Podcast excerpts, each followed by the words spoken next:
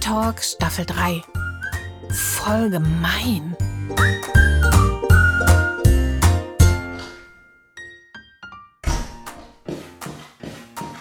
Hallo Claudia. Ja, hey Lotte, wie cool, dass du mal wieder da bist. Ja, das finde ich auch. Aber am liebsten würde ich gerade hier bleiben. Ups, das klingt ja gar nicht gut. Hattest du Ärger zu Hause? Zu Hause? Nee. Aber im Kindergarten ist es gerade voll doof. Oh weh. Magst du mal erzählen? Der Luca und der Emre haben eine Bande gegründet. Und da dürfen nur Jungs mitmachen. Und die sitzen dann immer hinter dem Spielhaus und denken sich Gemeinheiten aus. Oh weh, was denn für Gemeinheiten? Naja, gestern haben sie Leos Brotbox geklaut und alles aufgegessen. Wie bitte? Ja, und dann haben sie die zurück in Leos Tasche gepackt und beim Frühstück war dann nichts mehr drinne. Leo hat geweint und Diana, das ist eine von den Erzieherinnen, hat gesagt, das kann ja schon mal passieren, dass eine Mama vergisst, die Brotbox zu füllen. Und dann hat sie dem Leo was von ihrem Essen abgegeben. Das war ja nett.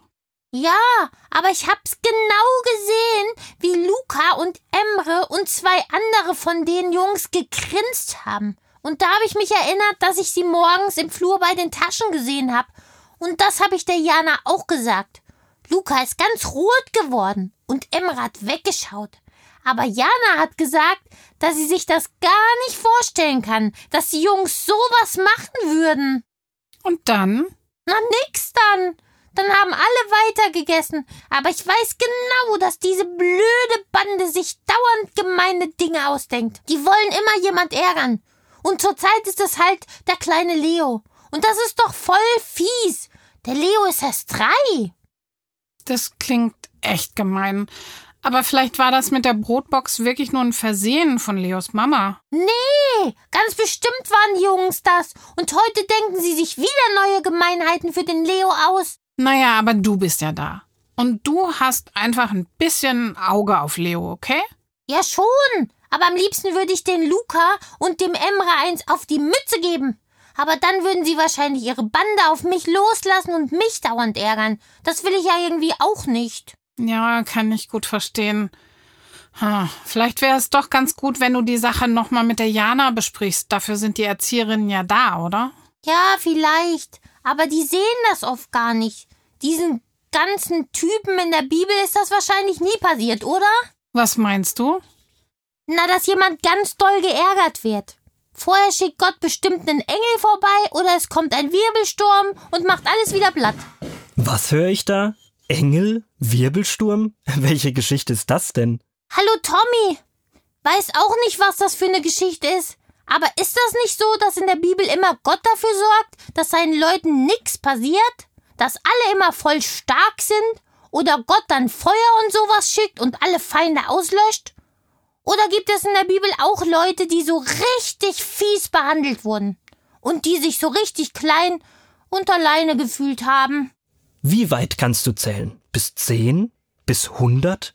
In der Bibel gibt es mehr als hundert Menschen, die fies behandelt wurden, manchmal sogar ganz enge Freunde von Jesus. Da gibt es zum Beispiel den Paulus, der geschlagen und geärgert wurde, und zwei andere Freunde von Jesus, Petrus und Johannes, wurden auch geschlagen, weil sie von Jesus erzählt haben. Das wurde ihnen dann sogar verboten, aber sie haben weitergemacht, weil sie es so wichtig fanden, dass alle Bescheid wissen, was Jesus Tolles für diese Welt getan hat. Doch schon bevor Jesus geboren wurde, gab es Hiob. Er hat viele furchtbare Dinge erlebt, und das, obwohl er ein Freund von Gott war.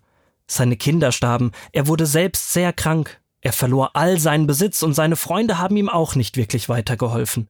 Dann ist da noch Gottes Volk, die Israeliten, die als Gäste nach Ägypten kommen, aber später dann immer mehr ausgenutzt werden, harte Arbeit machen müssen, geschlagen und unterdrückt werden. Am Ende geht es ihnen so schlecht, dass Gott sie aus Ägypten rettet. Und zwar mit Hilfe eines Mannes, der so gar kein Held ist. Der heißt Mose, hat Angst vor Menschen zu reden und soll mit dem König von Ägypten verhandeln. Jesus hat mal gesagt, wenn die Menschen mich schlecht behandeln, kann es sein, dass sie auch euch, die meine Freunde sind, schlecht behandeln. Aber lieber Jesus Freund sein und schlecht behandelt werden, als gut behandelt werden und kein Freund von Jesus zu sein. Ui, das sind ja gar nicht alle Superhelden.